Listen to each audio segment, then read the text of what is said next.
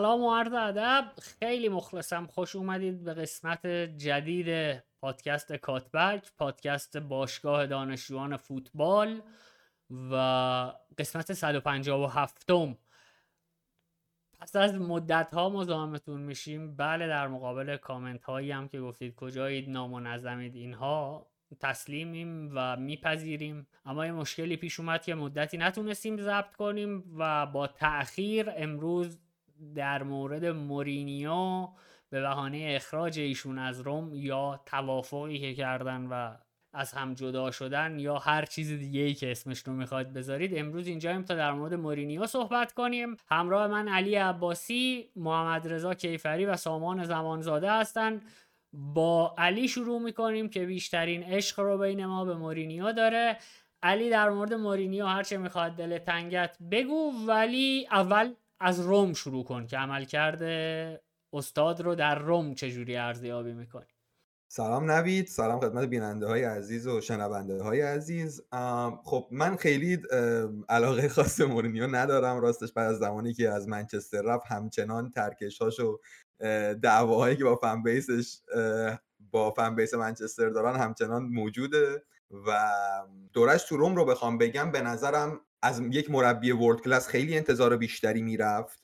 ولی ولی و عملکردش اگر به اعدادش نگاه کنی به بدی نتایجش نبود. یعنی تیم مورینیو هر سه سالی که حتی امسال هم از نظر XG جز top four لیگ بود. ولی خب از اون سمت حقوقی که بازیکنهای تیم می‌گرفتن و squad squad value تیم هم جز top four بود. یعنی عملکرد خیلی بیشتر از چیزی که باید هم ارائه نداد. که خب به نظر من قربانی چند مسئله شد. مسئله اول روی پاتریسیو بود که تو این فصل به شدت عملکرد بدی داشت و خود مورینیو آورده بودش توی روم که خب به نظرم یکی از اشتباهات اصلیش توی این تیم بود و خب finishing بدی که تو این فصل تیمش تیمهاش داشتن.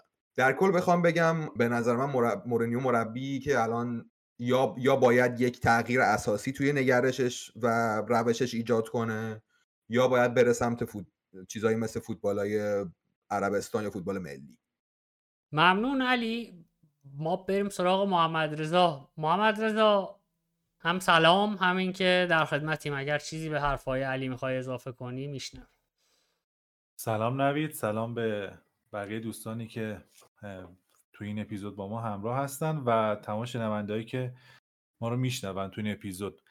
من چیز مهمی که بخوام اضافه کنم به حرف علی و اینکه در دورانی که مورینیو حضور داشته در شهر روم. این بوده که حالا صرف اون مسئله که میگه XG خوبی داشته و شاید نتایج خیلی بازتاب اون عملکرد مورینیو و تیمش نیست. ولی باید یک یک نکته رو در نظر گرفت. این XG ممکنه که normalize نشده باشه و ممکنه که شما شوت های خیلی زیادی بزنید و سبک بازیتون بازی باشه که مالکانه نباشه. و بازیتون مستقیم باشه. در نتیجه ریسک بیشتری بکنید برای شوت زدن و در نتیجه XG تون بره بالاتر. این یه موردشه. مورد دومش ممکنه که تیم شما عقب باشه. تیمی که دقیقه ده عقب باشه تیم حریف ممکنه به سمتی بره و آمار که XG شما مرتب هی بره بالا بالاتر. برای اینکه تیم حریف میاد عقب میشینه و تیم شما هستش که فرصت داره برای که دروازه حریف رو باز کنه و موقعیت پی در پی رو تولید بکنه. پس این نکته رو باید در نظر بگیریم که اولا این سبک بازی خودش تاثیر گذاره روی XG دوم اینکه شما در چه زمانی از بازی داری XG تولید می‌کنم خودش خیلی مهمه حالا یک سری data ی امسالشون رو من دقت نکردم ولی data ی پارسالش که داشتم بررسی می‌کردم تو سایت ها خب خیلی موقع میان normalize می‌کنن میان برای مثال میان تعداد شوت ها رو در نظر می‌گیرن تو XG و تو این. تو این موضوع مخصوصا رو جز top four نبود و, و این نتیجه گیری میشه کرد که کیفیت موقعیت هایی که تولید می‌کرد روم خیلی بالا نبود. یا اینکه زمانی که جلو بوده از تیم‌های حریف نسبت به تمام تیم‌های top ی که وجود داره توی سری کمتر بوده. خب این دوتا آمار خودش می‌تونه ایکس تیم شما رو بیشتر از تیم‌های رقیبتون بکنه. پس این نکته رو من در نظر بگیریم که ایکس حتی ممکنه که نشون دهنده 100 درصد کیفیت یک تیم نباشه. حالا آمار دیگری هم هستش ولی صرفا می‌خواستم ایکس رو بگم و اگه normalize ش بکنیم احتمالا اطلاعات بیشتری رو خواهیم گرفت. صرفا از نظر اون ایکس شاید ایراد اصلی که حالا وارد میشه به دوران مورینیو در روم این بوده که اون ارتباط عاطفی که باید قرار می‌گرفت ایجاد می‌شد با هوادارا تو فصل سوم دیگه از بین رفته بود. یعنی شما فصل اول دوم می‌بینید که روم بعد از 14 15 سال میاد یک جامو می‌گیره با مورینیو هوادارا خیلی حمایتش می‌کنن ولی انگار مورینیو نمیاد روی موج سوار بشه و شاید اگر یک بازی بهتری از تیمش ارائه می‌کرد شاید یه ذره اون حرکات و روابط سمی که داشت اون کارت قرمزهای متعددی که نیمکتش می‌گرفت و کمتر می‌کرد رابطه بهتری شکل می‌گرفت و شاید شما به عنوان یک تیم یک دوران ضعفی خواهید داشت یک دوران افتی داشته باشید که چند تا بازی پشت هم ببازید. برای مثال سه تا بازی پشت پشت سر هم در بازی خارج از خانه باخت داشته باشید ولی بازم هوادارا از شما حمایت بکنن ولی اتفاق برای مورینیو نیفتاد و هوادارا یه جوری دیگه از اون نامید شده بودن. شاید دنبال بودن که یک فضای جدیدی توی تیم به وجود بیاد. صرف اون نتیجه میگم مهم نیست. دنبال بودن که یک فضای جدیدی در باشگاه حاکم بشه که از اون حالت سمی که مورینیو به وجود آورده بود و خودش رو بالاتر از باشگاه می‌دید پایان یابه. یه نکته فقط من این وسط بگم که حرف محمد در مورد اصلا یک یک مسئله معروف در مورد xG که game state که چقدر بازی در چه نتیجه داره دنبال میشه آیا مثلا تیمی که favorite الان جلوتر مساویه داره دنبال گل میره یا نه؟ و این حرف و این در مورد ایکس تاثیر می‌ذاره و باید normalize شه. یعنی این درسته ولی خب اون قسمت که ریسکش تعداد شوت و اینا حالا من در مورد ایکس جی احتمالاً قرار یه سری اپیزود بریم که چقدر finishing و اینا آیا افسانه هستن یا نیستن و اینا که با سامان قراره یه اپیزود در مورد این داشته باشیم. ولی در مورد اون ارتباطش با بازیکن و هوادارم حرف محمد رضا رو من تایید می‌کنم. منم همین نظر رو دارم. خیلی هم عالی. سامان قبل اینکه فاصله بگیریم از روم می‌خوای تا هم یه سلام علیک با شنونده ها بکن و نظر کلیت رو بده و که بعد شروع کنیم در واقع به جدل کردن با علی و محمد رضا و تو. سلام نوید و سلام می‌کنم خدمت شنوندگان کاتبک. بحث مورینیو و روم به نظر من به طور کلی خیلی بحث حساس و ظریفیه. ما باید ببینیم با چه مربی طرف هستیم در کجای کریرش طرف هستیم که حالا من سعی می‌کنم تو قسمت های بعدی که صحبت می‌کنم برگردم و این مسئله رو بیشتر بشکافم.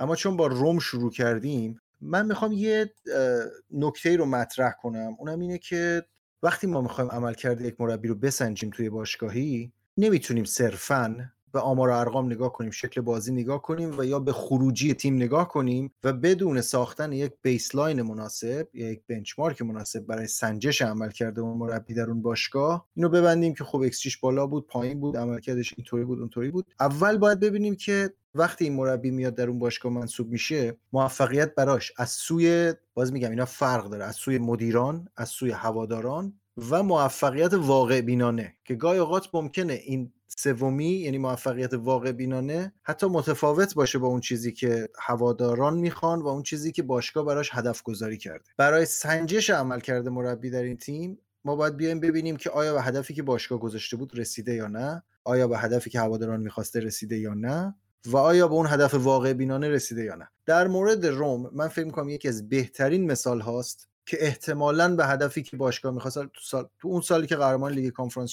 کنفرانس اروپا شد و سال بعدش که رسید به فینال لیگ اروپا درسته که تو قدم آخر ناکام موند ولی من فکر می‌کنم که هواداران لذت بردن از تیمی که داشتن. این چیزی بوده که من خودم می‌دیدم توی حداقل هوادارهای local روم چون من خودم اون شبی که روم قهرمان لیگ کنفرانس شد اونجا بودم یعنی تو شهر روم بودم.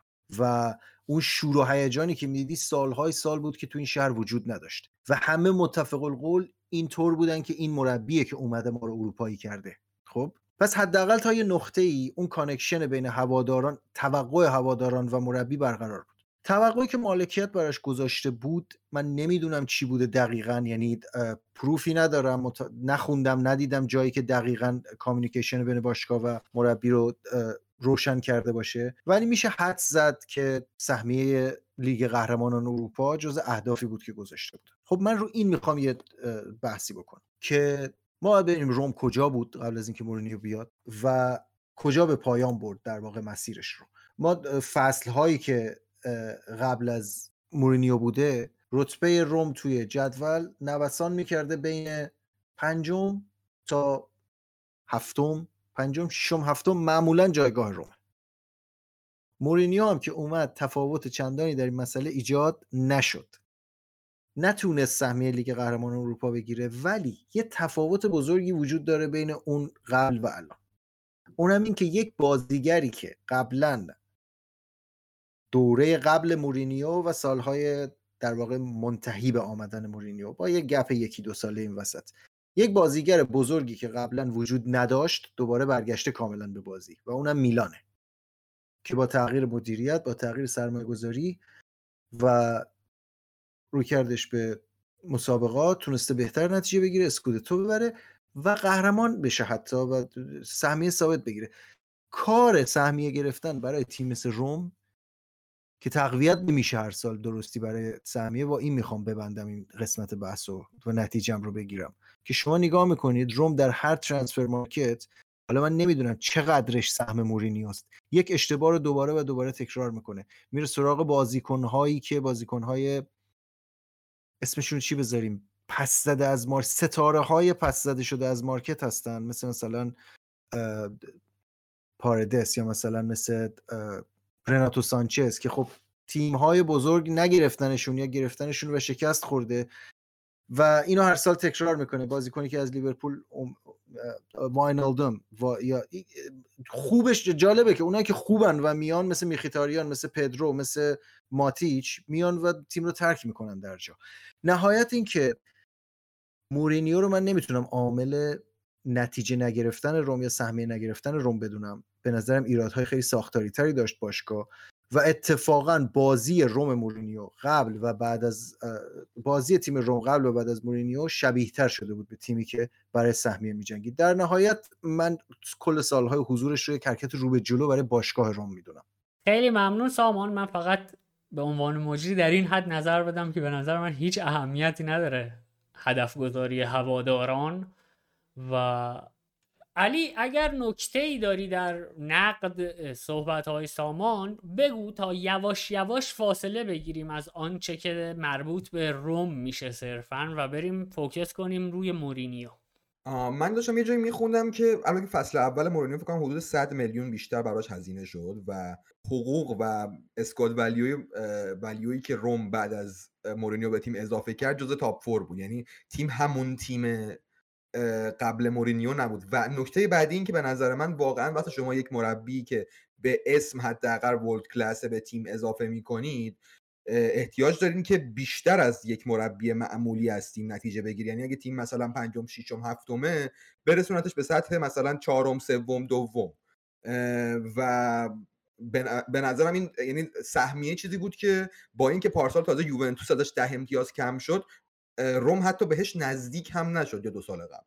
یعنی به نظرم خیلی غیر واقع بینانه نیست که روم که روم حداقل یک تلاشی برای یعنی حداقل شانس داشته باشه برای سهمیه. که خب حتی به اون نزدیک هم نشد به نظرم.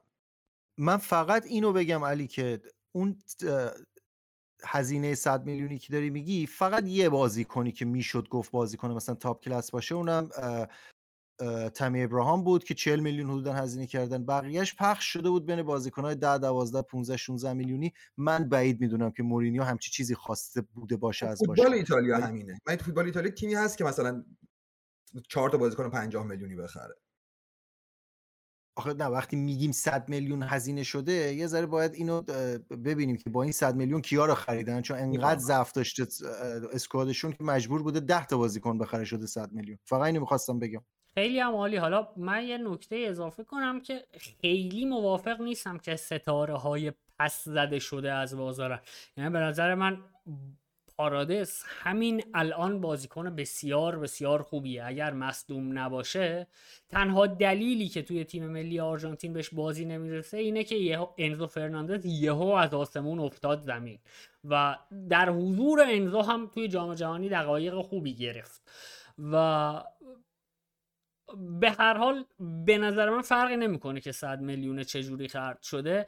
اگر اینکه 10 تا بازیکن 10 میلیونی هم خریده باشن برای پر کردن اسکواد بالاخره از مربی انتظار میره که اندازه اون 100 میلیونی که اضافه شده به تیم کوالیتی و ارزش اضافه کنه. یعنی یک ارزش افزوده ای بعد از اون 100 میلیون داشته باشه. فکر کنم کافیه دیگه در مورد روم و بریم با علی اینجا دعوامون رو شروع کنیم در مورد کلیات نظرش در مورد مورینیو و اینکه اساسا چرا این رونده شروع شد. یعنی منچستر یونایتد تاتنهام روم و شاید یه شکست دیگه ای هم داشته باشه که ناخودآگاه من در واقع یا خودآگاه من به دلیل علاقم بهش block کرده. میشنویم علی.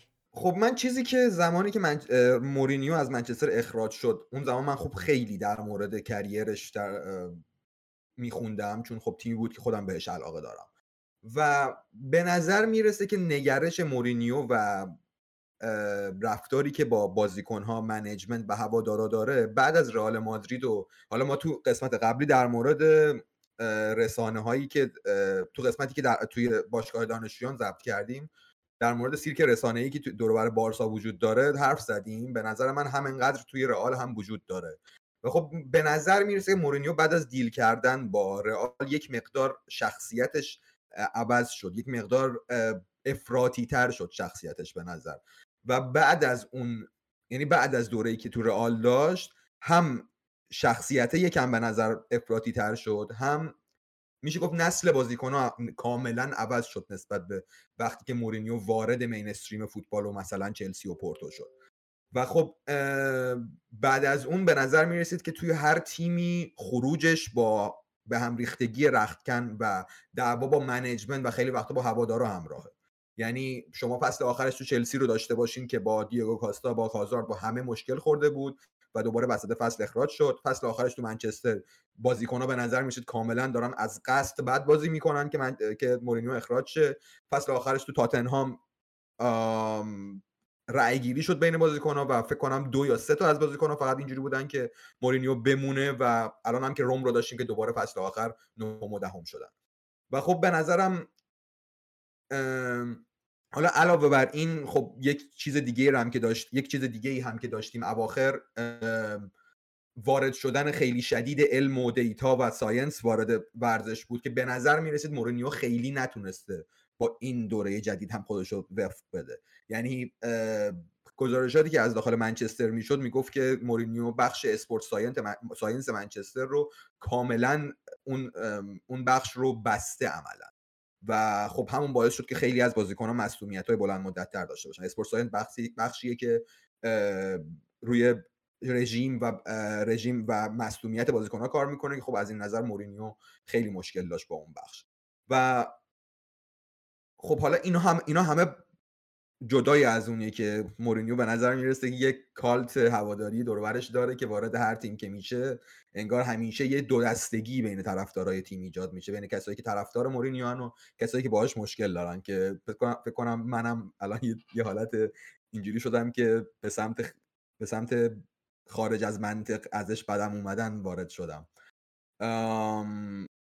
فکر کنم همین همین نکته فعلا کافی باشه. حالا باز چیزای دیگه هم هست که علی در مورد این cult ی که هواداران مورینیو شکل شکل دادن یا شکل گرفته حول شخصیت و character مورینیو کاملا حرفت رو می‌فهمم و فکر می‌کنم که این نتیجه اجتناب ناپذیر شکست خوردن یک آدمیه که خیلی تاثیر داشته باشه که نسل های جدید این شکست رو بر نمیتابن و دوست دارن آنچه که از یک مربی یا یک کسی که باشون در ارتباط و بابتش پول میده تیمشون دریافت می‌کنن پیروزی باشه و خب اون کسانی که تاثیر این رو حداقل یا خودشون دیدن چشیدن لمس کردن یا کسانی که به نظرشون اون تاثیر آنقدر بزرگ بوده که غیر قابل انکاره تبدیل میشن در واقع به همون کالته و اینکه میگی منم احساس می‌کنم خارج از منطق بدم میاد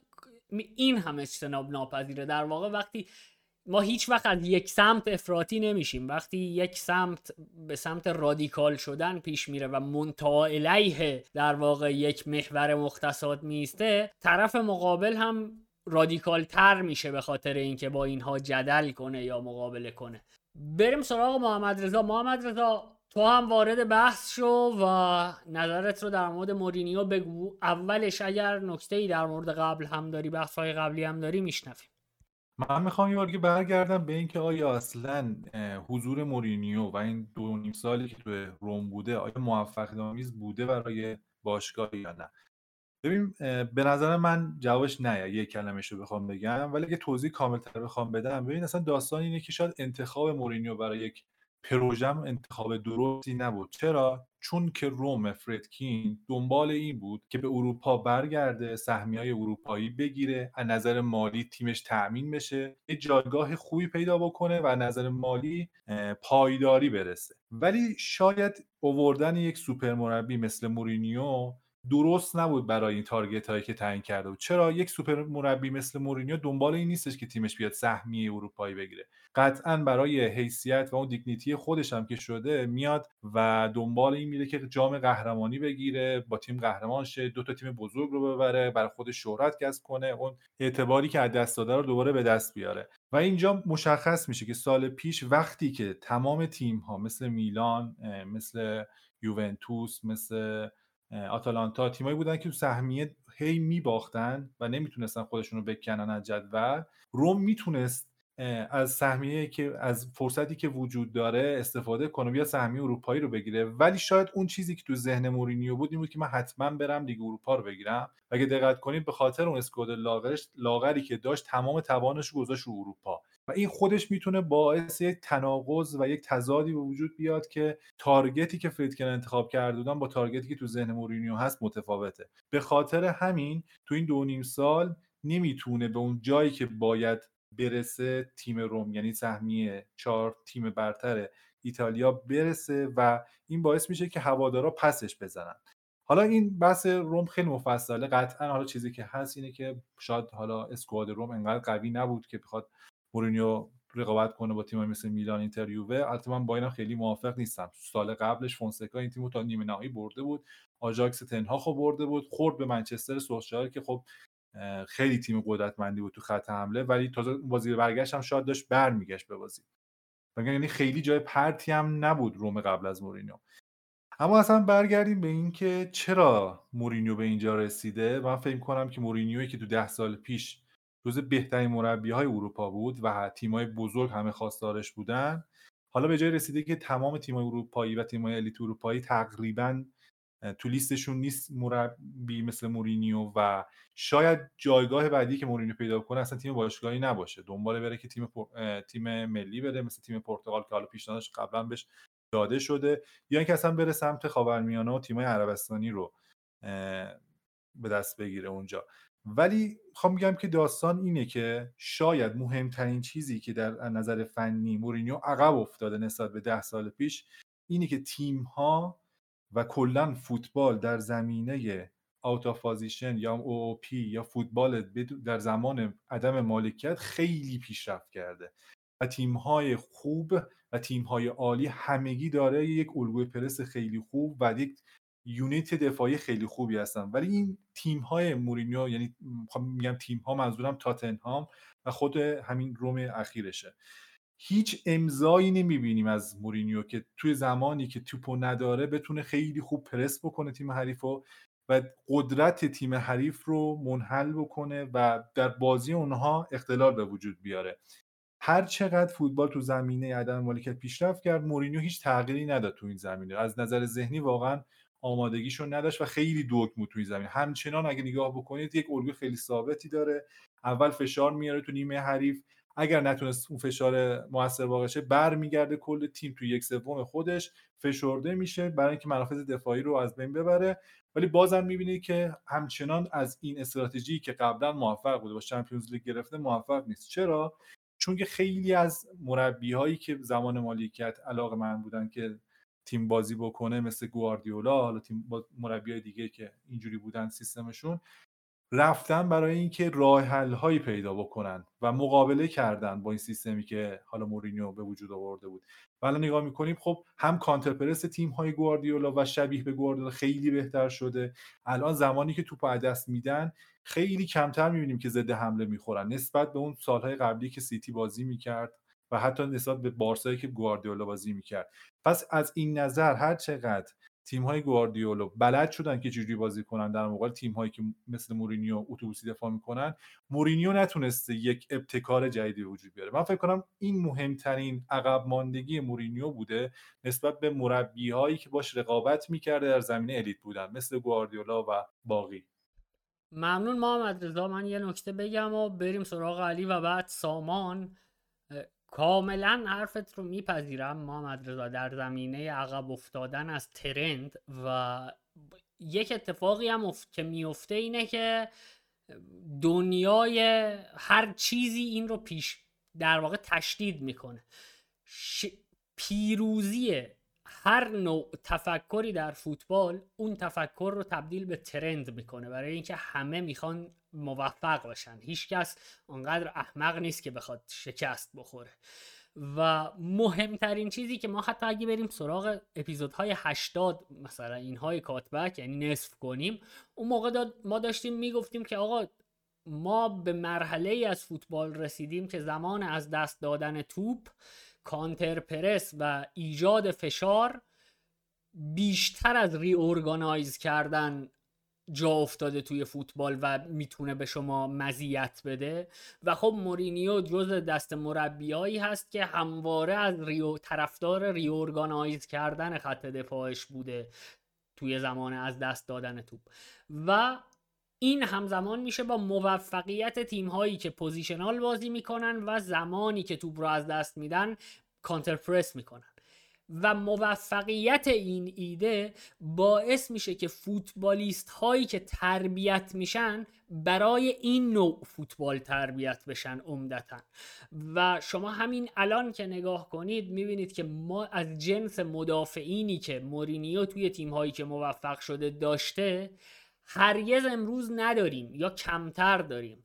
و مورینیو اگر می‌خواد در واقع همون فوتبال رو ادامه بده باید بره خودش هم یک زمینه ای آماده کنه که اون فوتبالیست ها رو تربیت کنه. چرا که باشگاه ها یا اون کسانی که فوتبالیست پرورش میدن دیگه براشون سودی نداره بازیکنانی رو پرورش بدن که ترکیب مهارت هاشون مناسب فوتبال ترند روز نیست. و خب این هم که خودش این زمینه سازی رو بکنه تقریبا غیر ممکنه. علی جان میشنویم. و مسئله که می‌تونم در این مورد من اضافه کنم اینه که نوع فوتبال مورینیو به صورت فلسفی فوتبالیه که با گذشت زمان و جوری که الان فوتبال داره بازی میشه باید توی مالکیت ایده های جدیدی بهش اضافه شه. منظورم چیه؟ بذاریم با یه مثال بگم. شما فوتبالی که کلوب توی اوایل لیورپول بازی می‌کرد رو نگاه کنین. کلوب وقتی می‌خواست برای سهمیه به جنگ فوتبالی رو داشت که خیلی در زمان مالکیت پر از ایده نبود. ولی خب وقتی که تیمش می‌خواست برای قهرمانی پریمیر لیگ بجنگه دیدیم که کلی ایده به تیم اضافه شد. جردن هندرسون نقشش تغییر کرد. ترنت قدم بعدی رو برداشت و فرمینیو به false nine تبدیل شد و هی هی ایده زد در زمان مالکیت تیمش. و خب این اتفاق الان برای سیمئونه هم حتی افتاده. یعنی شما نگاه کنید اتلتیکو مادرید این فصل اصلا اون تیم دفاعی که قبلا سراغ داریم نیست و خیلی ایده های بیشتری در زمان مالکیت داره. پس به نظرم مربی باید چون وقتی یک تیم قویه تیمای ضعیف جلوش عقب نشینی می‌کنن و مالکیت رو بهش میدن و تو وقتی وقتی ایده به اندازه کافی در مورد مالکیت نداشته باشی تیم نمی‌تونه از یک سقفی بالاتر بره. این اتفاقی که توی لایپزیگ بعد از ناگلزمن هم افتاد.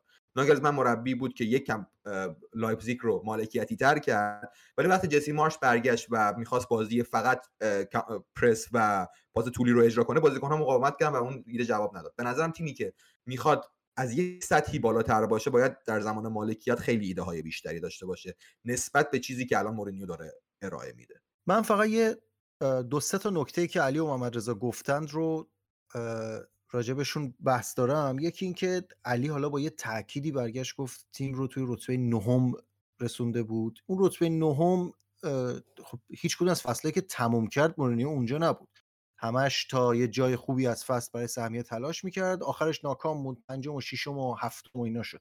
نهم با بازی کمتر بود اونم در حالتی که اختلاف امتیاز بسیار اندک بود. همونطوری که دیدیم دروسی که اومد جای مورینو رو گرفت با دو تا برد جلوی سالرنیتانا و کالیاری که خیلی خوب می‌تونیم احتمال بدیم که مورینیو هم اگر بود این دوتا تیم رو می‌برد الان روم رسیده به یک امتیازی منطقه سهمیه ها یک امتیازی آتالانتا حالا با یه بازی بیشتر. ولی هنوز از نبرد سهمیه چمپیونز لیگ بیرون نیفتاده بود روم در مورد بازیکنان هم حالا درسته پاردس یا رناتو سانچش اینا بازیکنهای خوبی هن ولی خودتون اشاره کردید بازیکنهایی که به درد تیم مورینیو نخوردن. یعنی یه جایی از کار غلط بوده دیگه که شما بازیکناتو به علت مصونیت ندارید هرگز.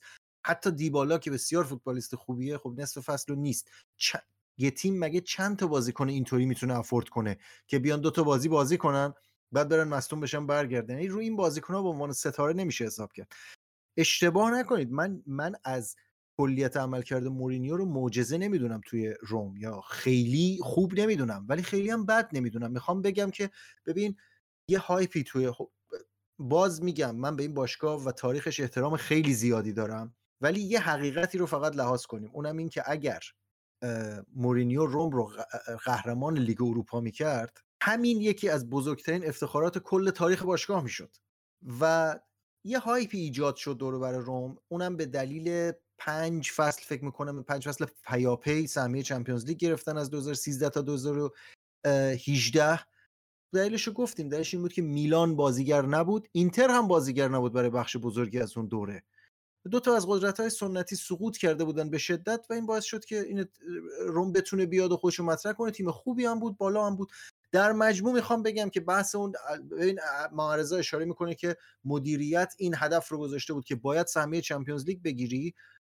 چرا چون می‌خوایم حساب کتاب باشگاه بالانس بشه؟ پس من اینجا دارم میگم خود معارضه اشاره کرد به درستی. پس دلیل نتیجه گیری عدم نتیجه گیری نیست اینجا؟ چون دلیل اینه که هدفی که مربی داره دنبال می‌کنه فرق می‌کنه با اگر این بوده با هدف گذاری باشگاه.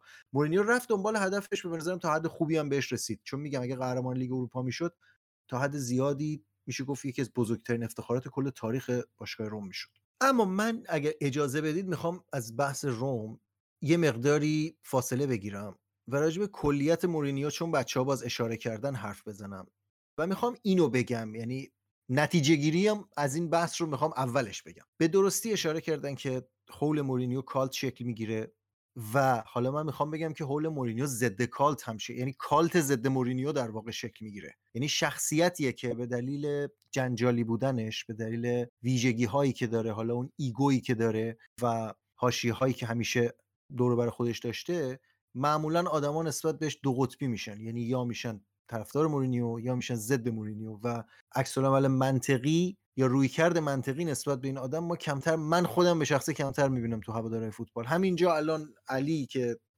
توی برنامه ما هم هست و اومده اینجا عنوان آدمی که حالا کارشناس توی پادکست تخصصی می‌خواد صحبت کنه میگه من به شکل غیر منطقی از مورینیو بدم میاد. و درک می‌کنم علی رو. اکثر آدما این شکلی نسبت به مورینیو.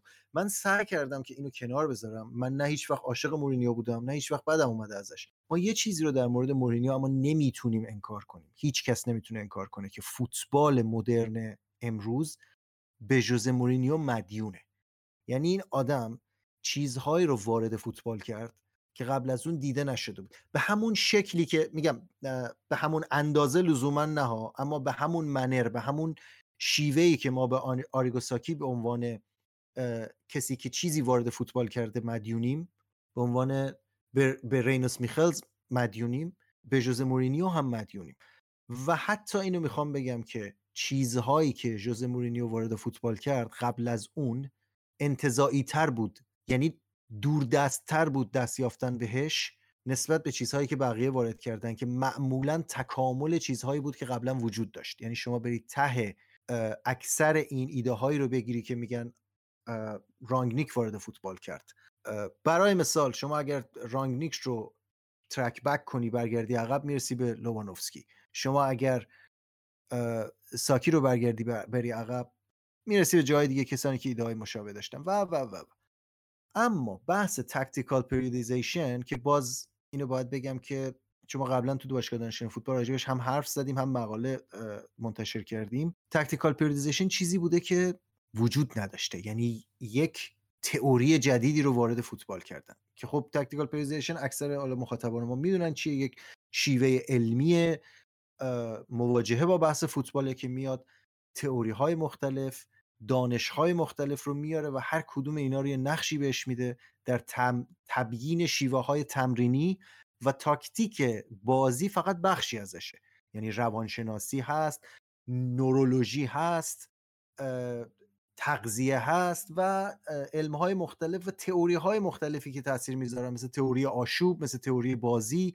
و البته من اینو بگم که از نظر آکادمیک مخترع این یا کسی که این تئوری رو نوشته شوز مورینیو نبوده. خب مسلمه به خاطر اینکه آکادمیست نیست. و یک پروفسوری بوده به اسم ویکتور فرید استاد دانشگاه پورتو. اما مورینیو کسی بوده که این رو وارد فوتبال کرده. حالا میگم باز شخصیت خاصی داره دیگه مورینیو. مثلا یکی از انتقادهایی که من بهش دارم اینه که هرگز تو مصاحبهاش وقتی از این موضوع صحبت می‌کنه اسم این پروفسور رو نمیاره با اینکه آدم شناخته شده ایه من به ندرت دیدم که اشاره کنه. همش میگه من آوردم من کردم. من سایکولوژی رو آوردم من روانشناسی رو آوردم ستون باشگاه کردم توی پورتو. من بودم که tactical periodization رو بله مورینیو بود که وارد فوتبال کرد اما این تئوری به عنوان یک انقلاب در بحث ورزش حرفه‌ای قبل از مورینیو به صورت آکادمیک مطرح شده بود. ما میایم اثر این رو توی تاکتیک می‌بینیم. خب اثر این رو توی تاکتیک می‌بینیم. که توی همون پورتو ببین سال 2004 من خیلی ها شنیدم که این حرف رو می‌زنن که it was a crazy year. سال دیوانه ای بود که پورتو قهرمان Champions League شد و یونان قهرمان جام های اروپا شد. قهرمانی پورتو در Champions League با قهرمانی یونان در اروپا زمین تا آسمون فرق می‌کنه. یونان اگر با هر کدوم از اون تیم ها دوباره بازی یونان توالی یک سری اتفاقات نمی‌خوام نقشه اوتورگل کم کنم توی یک دفاع خیلی خوبی ساخته بود. که سعی می‌کردن دفاع کنن و از تک فرصت ها استفاده کنن گل بزنن. پورتو به هیچ وجه این شکل نبود. پورتو مورینیو واقعا یکی از بهترین تیم های اروپا بود و با هر تیمی دوباره بازی می‌کرد. اگر با اون یونایتد دوباره هم بازی می‌کرد به احتمال زیاد این پورتو بود که می‌رفت بالا. خب؟ چرا؟ چون تیم داشت چیزی بازی می‌کرد فوتبالی بازی می‌کرد که شبیهش هنوز وجود نداشت. فقط خودشون بازی می‌کردن. که اون یه fraction ی یه شاخه ای از همون مواجهه علمی با فوتبال در بحث تاکتیک بود که ما میایم تمرکزش رو روی transition می‌بینیم. transition مثبت transition منفی تا قبل از اون به عنوان ستون بازی به عنوان اینکه بازی چهار فاز داره و این چهار فاز فازهای یکسانی هستن از نظر ارزش اهمیت. قبلا کسی نمیاد بود بگه آقا transition از مالکیت و عدم مالکیت همونقدر ارزش داره و حتی مهمتره. حالا این میره می‌رسه به بحثی که علی میاد مطرح می‌کنه که این باعث میشه که توی مالکیت قدرتش رو از دست بده یا مثلا کمتر نسبت به مربی دیگه قوی باشه. ولی باید اینو لحاظ کنیم که بجاش یه جایی رو گرفته بود که مربی دیگه اصلا بهش نمیپرداختن یا خیلی کم میپرداختن خیلی سنتی میپرداختن و این رو میاد مدرن می‌کنه و می‌کنه تبدیل به چیزی که باش نتیجه می‌گیره. دیگه خیلی طولانی نخوام در این مورد حرف بزنم. جمعبندی من نسبت به مسئله اینه که ما با مربی طرف هستیم که جهان فوتبال بهش مدیونه. چیز جدیدی ساخته معلف ببین مورینیو مربی بهتری از گواردیولا نیست اما معلفتر از گواردیولا. از این منظر که چیزهایی که از خودش وارد فوتبال کرده از گواردیولا بیشتره. حالا این اینم میگن بعضیا که مورینیو از خارج فوتبال وارد شده. اینم البته خیلی درست نیست. چون یه credit ی هم اضافه بهش میدم به این مورد. نمی‌خوام اصلا credit اضافه بدم. مورینیو هم باباش هم فوتبالیست حرفه‌ای بوده هم مربی حرفه‌ای بوده و کمک کرده بهش که بیاد وارد این بحث بشه. خودش هم دوست داشت فوتبالیست بشه ولی نتونست. خوب خودش میگه به اندازه کافی خوب نبودم. از این نظر من خیلی همذات پنداری می‌کنم باش چون منم به اندازه کافی خوب نبودم. منو مورینیو رو کجا می‌برید؟ اما در نهایت آدمی بود که از این فرصت استفاده کرد. اومد و ایده هاش رو وارد فوتبال کرد. جهان فوتبال رو بهش حرکتی داد که بهش مدیونه. برای مدت طولانی با ایده های خودش موفقیت های بینظیری کسب کرد. در پورتو در چلسی در اینتر و حتی در رئال. من فکر کنم فوتبالی که مورینیو در رئال بازی کرد فوتبالیه که میشه برگشت و بارها و بارها تماشاش کرد. خیلی تیم دیدنی بود. آنچه بعدش دیدیم که می‌رسه به شکست هاش حالا یونایتد که راجبش حرف نزدیم من یونایتد مورینیو رو هم مثل روم مورینیو شکست نمی‌دونم. آنچه می‌رسه به انتهای کریرش تا به اینجا در تاتنهام و روم یه روند منطقیه که بخشیشو من حاصل چی می‌دونم؟ حاصل اینکه این آدم سوار بر ایده های نوینش اون موفقیت های خیره کننده رو کسب کرد. ما به یه جایی رسیدیم که ایده های نوین مورینیو به عنوان بخش جدایی ناپذیری از فوتبال شناخته شد. و سایر مربی ها هم adapt کردن. توجه به transition توجه به transition منفی غیر بالانس بودن فولبک ها اینا چیزایی که توی پورتو مورینیو شروع شد و ده سال بعد همه داشتن اینو بازی می‌کردن. طبیعیه همونطور که آریگو ساکی بعد از موفقیت های کوبنده دهه اولش هرگز نتونست که یک مربی موفق بشه تازه مورینیو به اونجا نرسید و خیلی اسموتتر رو در واقع کم کم از اون موفقیتاش کاسته شد و یه سیر طبیعی از موفقیت کوبنده به یک مربی که هنوزم به نظر من مربی که می‌تونه یه تیم حساب کنه روش. هنوز به نظر اونجوری که علی گفت کریرش تموم نشده. ولی خب نمیشه توقع داشت دیگه اون موفقیت های خیره کننده دهه قبل رو دست اول اینکه من واقعا هیچ مخالفتی ندارم. به نظرم ده سال اول کریر مورینیو جوریه که به تنهایی شاید وارد ده مربی برتر تاریخ می‌کنه. مورینیو رو قبول دارم که حتی رئالش هم شکست نبود. چلسی رو وارد تیم های بزرگ دنیا کرد. اینتر همینطور دوره اینترش خیلی دوره خوبی بود. و بازم میگم یکم به نظرم بعد از رئال شخصیت یکم افراطی تر شد شخصیت یکم تغییر کرد. نسل بازیکن ها به نظرم تغییر کرد و اینها. و خب یه سری از این مشکلایی که مثلا ما در مورد همین افراطی شدن و اینها که مثلا کالت و ضد کالت گفتیم به نظرم تقصیر خودشه. یعنی خب اولا که شخصیت کاریزماتیکیه کاریزماتیکیه تو این هیچ شکی نیست. ولی خب هنوزم می‌بینیم که مورینیو مثلا منچستر هر مشکلی پیش میاد توش یه توییت می‌کنه که مثلا من من اگه بودم اینجوری. یعنی این دعوا و این هیتر و این این طرفدار داشتن رو خودش همیشه بهش دامن می‌زنه. یعنی هیچ جوری نمیشه بگی خب مورینیو قربانی این کالت داشتن و ضد کالت داشتن مورینیو عامل کالت داشتن و ضد کالت داشتنه. کردیت رو گفتی به اون دکتر نمیده موقع موفقیتاش کردیت رو به بازیکناش هم نمیده. و همین باعث میشه که خیلی برعکس موقع شکستاش که همیشه تقصیر بازیکناش میندازه. و خب این رو هم قبول دارم که مربی بزرگ خیلی وقتا پیش میاد که دقیقا کله شق میشن و دیگه رلونت بودن خودشون رو از دست میدن. ولی خب استثنا هم داریم که مربیایی که هی خودشون رو وفق میدن هی خودشون رو مدرن می‌کنن. حالا ما آنچلوتی به اون اندازه مدرن نیست و به اون اندازه معلف نیست ببخشید. ولی خب می‌بینیم که حتی همین الان هم یک مربیه که جوری که رئال بازی می‌کنه به نظر من جوری بهترین بازیکن ها در بهترین جا هستن و انقدر مدرنه به نظرم که میشه گفت که مربی هستن که خودشون رو وفق میدن. این این قضیه در مورد همونجوری که جلوتر گفتم عقبتر گفتم در مورد کلوب هم صادقه که خب حالا کلوب دقیقا حالا بیشتر نزدیک به پپه که نوعی از فوتبال که وارد مین استریم کرد رو خودش به وجود نیاورد ولی خب وارد مین استریم کرد به خاطر موفقیتاش.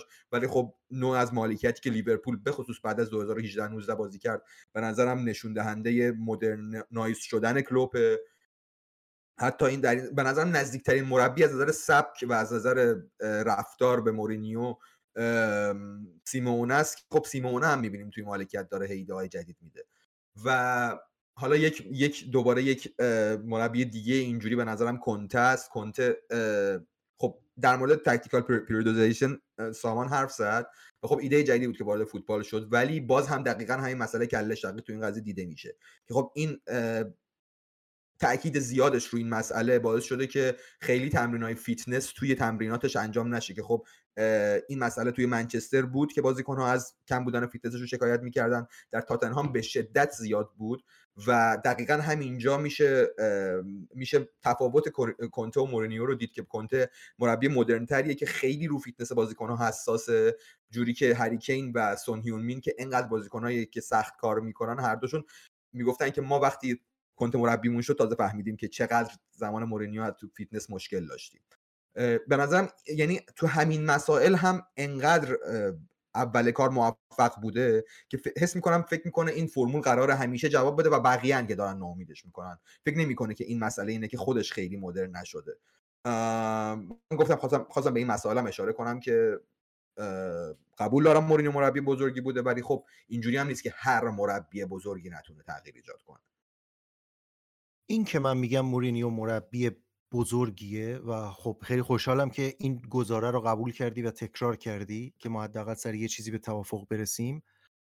بابت میراثش برای فوتباله بیش از هر چیز. در مورد موفقیتش در تیم‌های ابتدایی که در اختیار داشت یه دلیل عمده و بزرگ وجود داره که بهش اشاره کردم. یه دلیل دیگه هم وجود داره که دلیل خیلی ساده ایه و خیلی موقع... خیلی وقتا ما از روی مسائل ساده خیلی راحت میپریم. اون اینه که تیم‌هایی رو در اختیار داشت بعد پورتو یعنی راجب چلسی و اینتر خصوصا حرف می‌زنم که تیم‌هایی که باشون موفقیت خیره کننده ای کسب کرد که ستاره های بزرگی داشتن. شما به جفت این تیم‌ها نگاه می‌کنید بازیکنهایی داشتن که من از خود مورینیو کوت می‌کنم. البته کوتش حالا جمله به جمله نیست پارافریز می‌کنم که من نیازی نبود به هیچ کدومشون فوتبال یاد بدم. من لازم نبود به با یاد بدم که موقع کورنر حمله کن به سمت توپ بلند شو هد بزن بزن تو گل. چطوری بچرخ؟ من لازم نبود به ماکلله یاد بدم چطور فضا رو پوشش بده حتی که. خیلی حرف جالبیه اینها چون خیلی از مربی ها این باز می‌رسه به یک تفاوت نگاه به فوتبال. من می‌فهمم این که علی میگه این این تفکر منتج میشه و می‌رسه به اینجا که فیتنس کار نمی‌کنه با بازیکنانش. احتمالا ریشه در همین داره که شاید فرضش بر این بوده باشه که بازیکن وظیفه داره fit باشه و مجموعه تیم در واقع این وظیفه رو به عهده داره و نه تمرینات روتین باشگاه به عنوان تمرینات تاکتیکی. این باز دوباره یه نقبی میشه زد در مورد همین به tactical periodization و یه سری تفاوت هایی که من می‌خوام بگم چقدر فوتبال سریع تغییر می‌کنه و چقدر سریع گذر می‌کنه. ولی ما توی دوره های قدیم فصل بدنسازی داشتیم دیگه. یعنی اینطوری بود که تیم ها بدنسازی می‌کردن می‌رفتن بازی می‌کردن و بدنها رو به قول معروف شلاق می‌زدن که الان دیگه اون شیوه سنتی وجود نداره دیگه. الان الان فیتنس در واقع به عنوان بخشی از روتین باشگاه روتین تمرینات تمام باشگاه ها باید ارائه بشه. در این مورد من نمی‌دونم جواب علی رو نمی‌تونم بدم چون نمی‌دونم. فرض می‌کنم برای اینکه این حرف درسته و مشکل تمرینات مورینیو بوده این چیزیه که به نظرم باید یه کمی ولی بیشتر در موردش تحقیق کنیم. صرف اینکه این گفته و اون گفته از این کوت ها و نقل قول ها و فلانی فلان حرف زد اون بازیکن گفت وای من فهمیدم زمان. اینا خیلی هاش برمیگرده به اینکه یکی یه مربی باید ببینی کی گفته چه زمانی گفته. کی مربی بوده اون موقع. ولی بحث جالبی از این نظر. یعنی خود من می‌دونم چرا بحث جالبیه چون می‌دونم که این مربی این روی کرد رو داشت که من نسبت به عملکرد فنی بازیکنان نه اینکه مسئول نیستم هیچ وقت نگفته مسئول نیستم. گفته من خیلی وظیفم نیست بازیکن رو به لحاظ فردی به لحاظ بازیکن بودن پیشرفت بدن. من باید بهشون فوتبال به عنوان یک تیم یاد بدم. و علاوه بر اون باید روی روح و روانشون کار کنم به عنوان یک مجموعه تیم. اینم خیلی همیشه روش تاکید داشته که باید روی سایکولوژی کار کنم روی روانشناسی کار کنم. باید بازیکن رو بهش یاد بدم که عضوی از یک تیمه. هیچ کس از تیم بزرگتر نیست. دوست داشته باشیم همدیگه رو. نسبت خیلی جمله جالبی از زبان مورینیو اینا همه رو گفته که هم it's, it's a brotherhood. تیم یک مجموعه برادران است. و این چیزی که علی گفت رو من خودم چون خیلی دوست دارم برم تا و توشو در بیارم حتما میرم نگاه می‌کنم ببینم که چیز documented ی هست چیز مضبوطی هست که به ما بگه تمرین های مورینیو باعث ضعف فیتنس تیم شده یا نه. من برای جمع‌بندی و برای کلی صحبت هامون می‌خواستم حالا به نقد نقد زمان مالکیت تیمای مورینیو رو هم بکنم. حالا چیزی که در مورد عدم مالکیت بود و گفتیم و خود نویدم خیلی خوب توضیح داد در موردش چیزی که هست و روند روز به وجود آورده اینه که با ایده هایی که مورینیو داره دچار تناقض شده. یعنی زمان مالکیت الان بازیکن ها خیلی سیستماتیک تر شدن خیلی به صورت ماشینی تو آکادمیا پرورش یافتن و هر چقدر بهتر و بیشتر تو یک سیستم قرار بگیرن یک سیستمی که مشخصه تارگتاش مشخصه نقاط ضعف و قوتش مشخصه هرچی بیشتر تو این سیستم قرار بگیرن انگار کاراییشون بیشتر هم هست. و به خاطر همین اگر به مورینیو و حرفایی که می‌زنه و اگر صحبتهایی که بازیکنایی که زیر نظرش بودن بگاه بکنیم خود مورینیو همیشه و بازیکنایی که زیر نظرش بودن میگن که آزادی عمل زیادی بهمون میده و میگه که شما زمانی که توپ دارید دیگه من نباید چیزی به شما بگم. بعد خود شما باشید که تعیین بکنید. الان ما باید به کجا برسیم؟ الان توپ به کدوم ناحیه بره؟ خود شما از درکی که از بازی دارید باید منجر به این شکل موقعیت گل تولید بشه. حالا جلوتر مورینو تبدیل شده به کسی که کم کم رفته به سمتی که سیستماتیک تر بکنه و از اون صرف انتقال سریع توپ سریع برسه به فضایی که خالی هست گذر کرده و پیشرفته تر کرده تاکتیکاشو. ولی ماهیت کلیش خیلی تغییری نکرده و به خاطر همین شما وقتی تیم های اخیرش نگاه می‌کنید مثلا تاتنهام و روم که بازیکن های بزرگی داشتن یعنی معدود بوده. مثلا یکی دو نفر داشته هری کین و سون بوده. یا حالا روم مثلا پلگرینی بوده یه زمانی لوکاکو و آبراهام خیلی توش فوق العاده بازی می‌کردن. بعد از یه مدتی که این آزادی عمل بهشون داده شده انگار که اینجا زنجیر پاره می‌کنن و خلاقیتشون شکوفا میشه و بازی خیلی خوبی می‌کنن. ولی بعد از اون دوران hype ی که میگذره کل تیم برایند تیم انگار دچار یک یأسی میشه دچار یک پوچی میشه تو سیستم های تاکتیکی.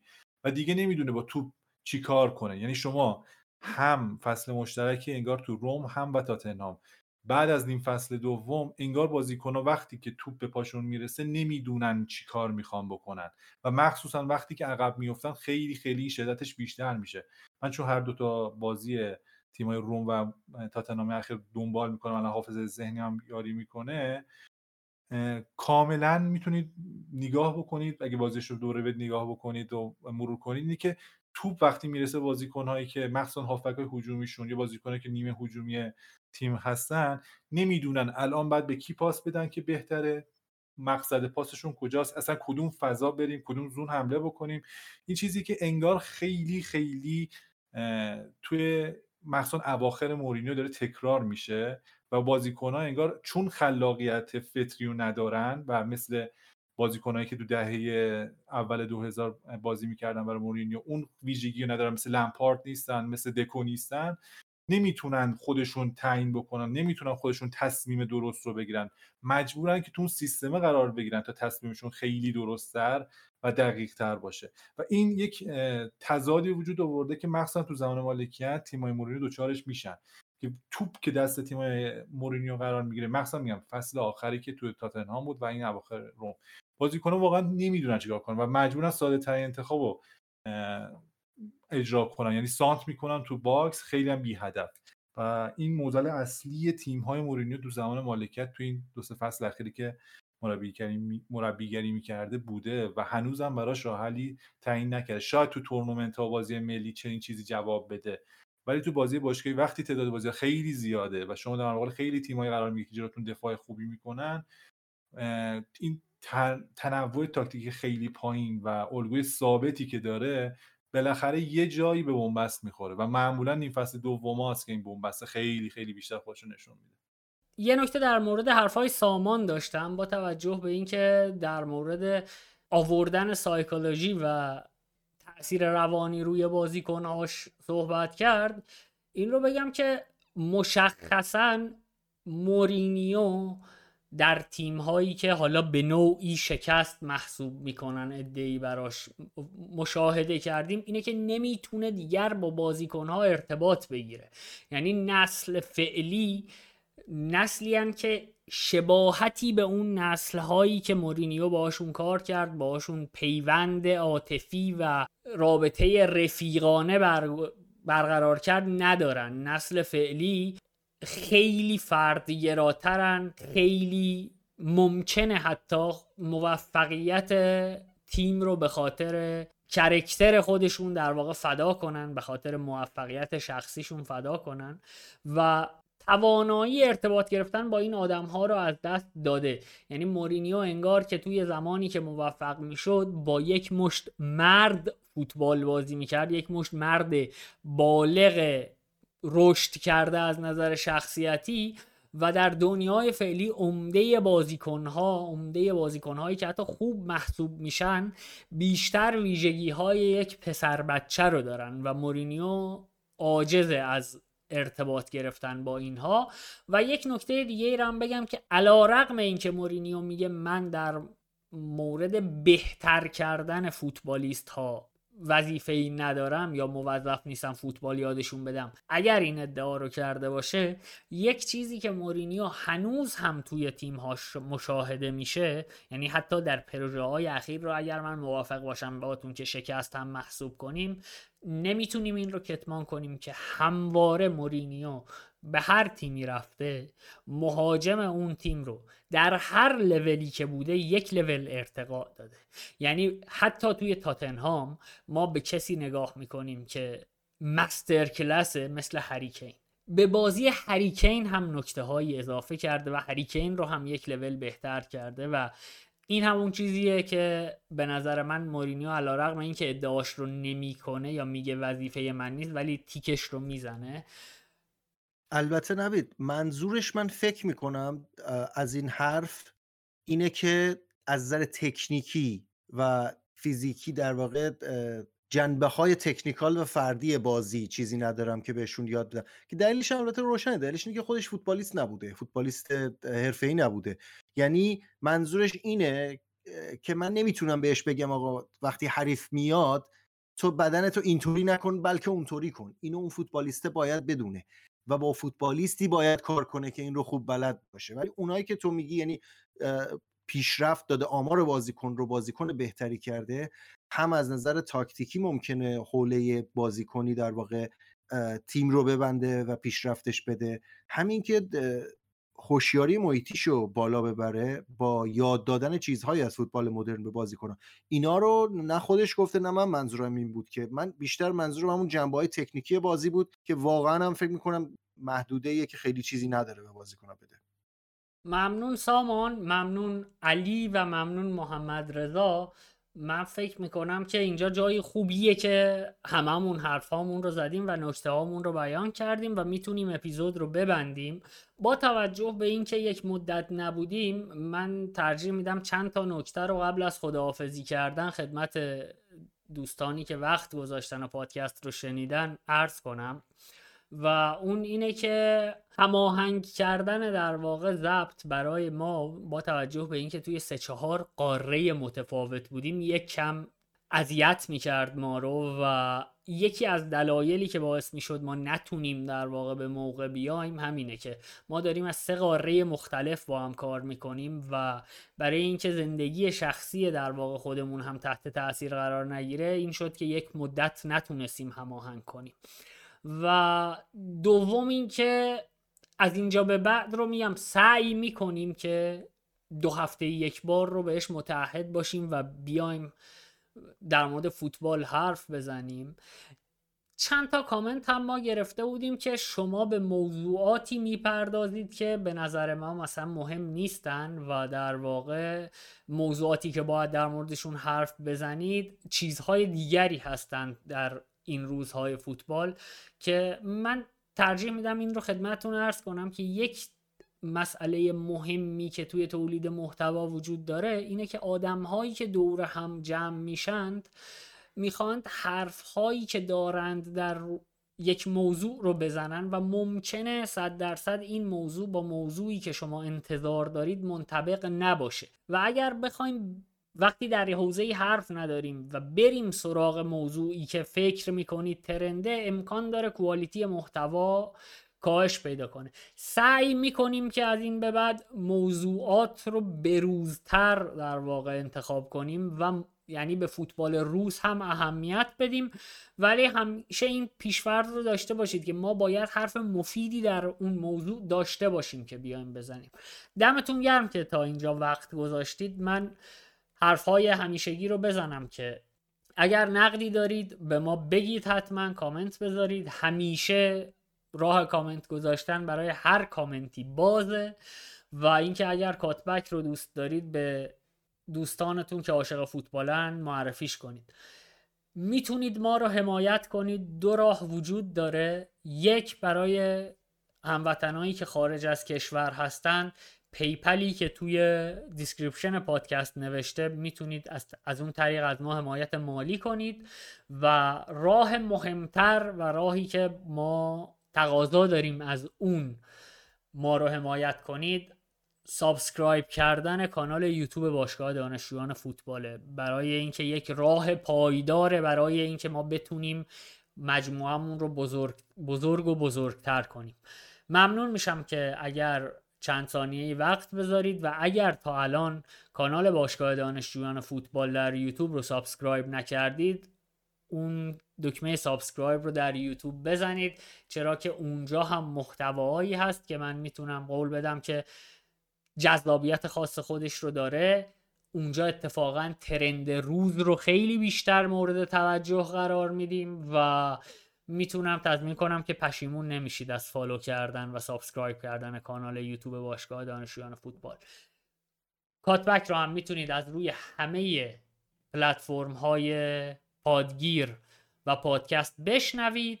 روی کانال تلگرام ما هم همزمان آپلود میشه. ما رو هم توی شبکه های اجتماعی می‌تونید با ID کاتبک underline IR دنبال کنید. خیلی مخلصم. خدا نگهدار.